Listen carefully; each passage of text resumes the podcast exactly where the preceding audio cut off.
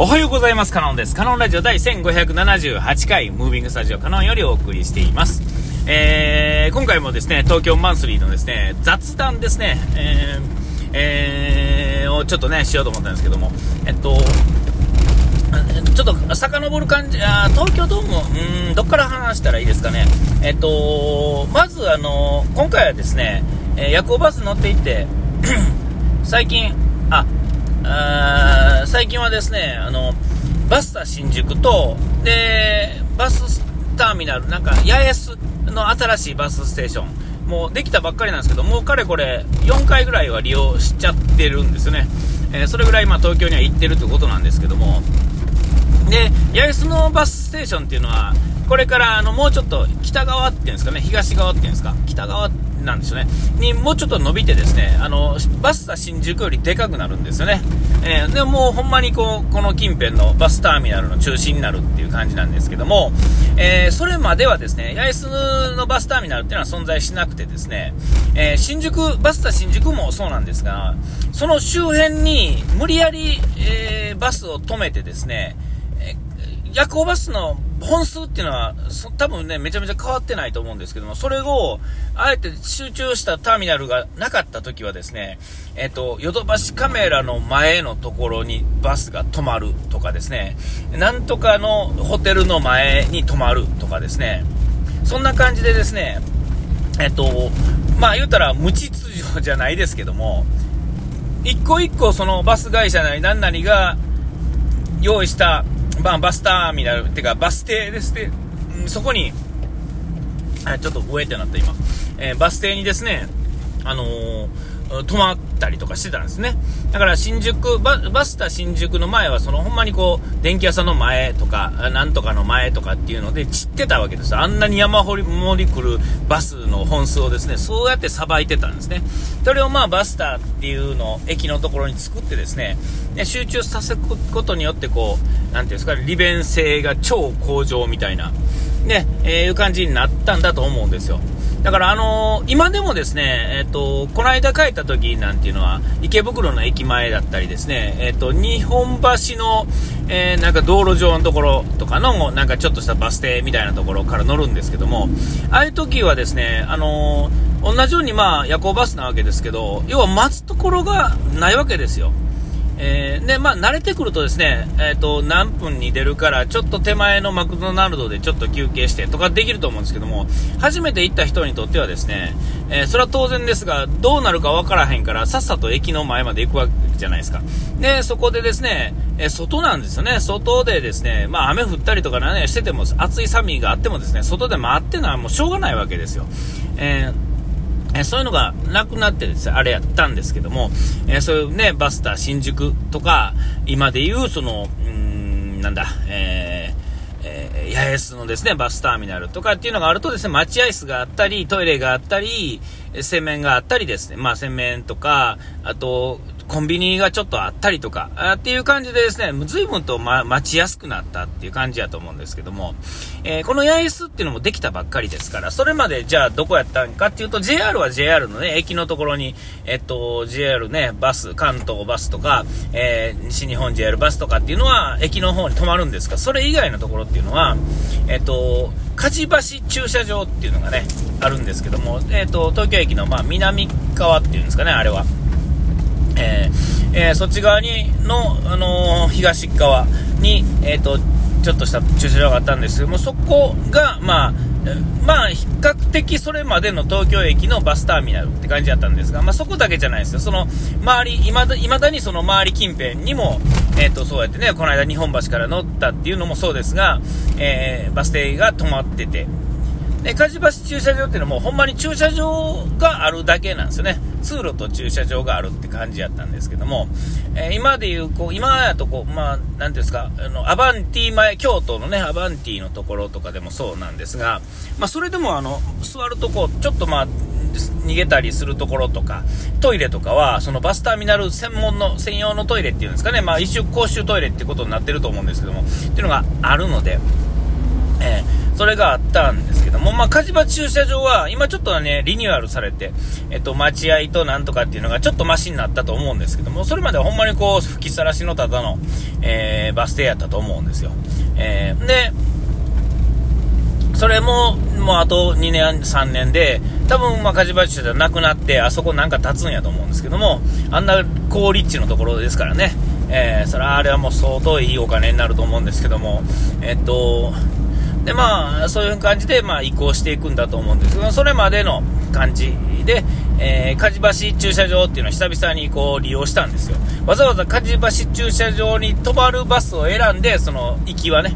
えー、行ったんですけど、あー、梶橋駐車場って僕いつもあの帰りにしか梶橋って使ったことないイメージがあったんで、あの真っ暗なところでですね、時間追われてこう帰ってるイメージしかなくて、で、ね、あの周辺まだあの、地下、東京駅のあの地下街とか工事中やった時やったりしたんでね、僕がちょこちょこ行った時は。だからあの、なんていうんですかね、あの、待つとこなかったんですよ。駅前やのにもう夜の10時、11時やとですね、もう道挟んだ向こう側にちっちゃいローソンがあるんですけど、そこぐらいしかちょっとパッと思いつかないわけですね。知ってると、いや、こっち側行ったら何々があるんだよ、あそこ行ったら何々があるんだよっていうのを分かってたと思うんですけども、何せ土地勘がそんなにね、いつも利用するところじゃないですね、そういうのってこう、もういつもこう、終わ、何かイベントごとが終わって帰っていってバッと乗るところなんで、そういうの分からへんかったんですけども。ね、えー、そんな感じでですね、えー、やったんですけど、昼間に行くと、ああ、火事場してこんなとこやったんや、みたいなね、改めて分かったっていう、えー、まあそういう雑談が一つとですね、で、あと、えっ、と、神田明神ですね、神田明神はですね、あの、ビバンがあったおかげで随分あれでしたが、よくよく考えたらですね、毎日は、毎年なんか正月なりなんなりっていうんですか、そういうのでですね、えっと、芸能人の方とかがですね、なんかあの、なんですお参りに行ってるあの有名なとこなんですよね。芸能的なやつとか、勝負の勝ち負けみたいなんとかで、そういうのの神様らしくてですね、えー、結構テレビには出てくるとこなんですよ。ビバン限らずですよ。えー、正月になったら行くみたいなね、正月っていうかなんかね、そういう仕事始めみたいな時に行くようなとこっぽくてですね、えー、もう有名な会社とかですね、有名な芸能人とかそういう方がですね、もう事務所を挙げてこう、ちょっとお参りに来るようなところらしくてですね、えー、あ改めて、あそうなんかと思って、まあ、今回はそれを知っていった、からといってまあ何が違いはあるわけではないんですけどね、えー、そういうことがあったと。えー、で、まあ、えっ、と、神田明神ですね。あと、えっ、と、秋葉原の方ですね、別にあの、早朝やったんで、別に何もなかったんですが、前も歩いた時にですね、あの、た、あの、なんですか、あの、えっ、と、なんとかカフェ的な人たちが、あの、え客の呼び込みみたいなのがですね、いっぱいいる、ああいうところっていうのも、一度歩いた後2回目ですね、今回通るとですね、あ、秋葉原ってこういうとこなんかと、まあ、基本はあの、その、そういうとこよりも電気屋街の、やっぱりベースがあって、やっぱり電気屋街経験したことないとあれなんでしょうけど、僕の場合はあの、えー、昭和からま平成にかけてですね、日本橋ですね、大阪の日本橋のあの雰囲気のまんまなんですよね。えー、場所が違うってだけで。えー、で、まあ、当然あの変化していく感じも、細かい電気屋さんがうわーっと並んでた時代、部品屋さんがやっぱいあった時代からですね、えっと、大きいチェーン店がいろんな店をですね、何号店何号店って広げていって、で、それからゲームの世界に変わって、今みたいなマニアの世界に変わっていってるっていう感じは、えー、秋葉原も多分日本橋と同じ、えー、感覚でやってたんだろうなっていうのをなんかすごい感じたっていうんですかね。雰囲気っていうんですかね。なんか、匂いが、匂いって別に匂うわけじゃないんですけども、ああ、そうなんだろうなと改めて思ったっていうのとですね。で、イグニス行ったところっていうのは、えっと、日暮里っていう場所。日暮里っていうのは、あの、上野の、あの、環状線でいう、環状線じゃない、山手線でいう、こう、上野からこう、えー、左回りっていうんですかね、内回りっていうんですか、ああいうのは。えー、で、いうところの1 駅目、2駅目、3駅目ぐらいの場所。まあ、上野の駅の、あの、公園のまあ、北側、場所的にはそんなところなんですが、えっと、用事は、も、そもそもないわけですから、行くとこ、行くことないんですよね。まあ、日暮里とかそういうところに、まあ、今回みたいにイグニスっていうお店があったから初めて行ったんですけれども、行って分かって、西日暮里って駅の西側にですね、あの、あの、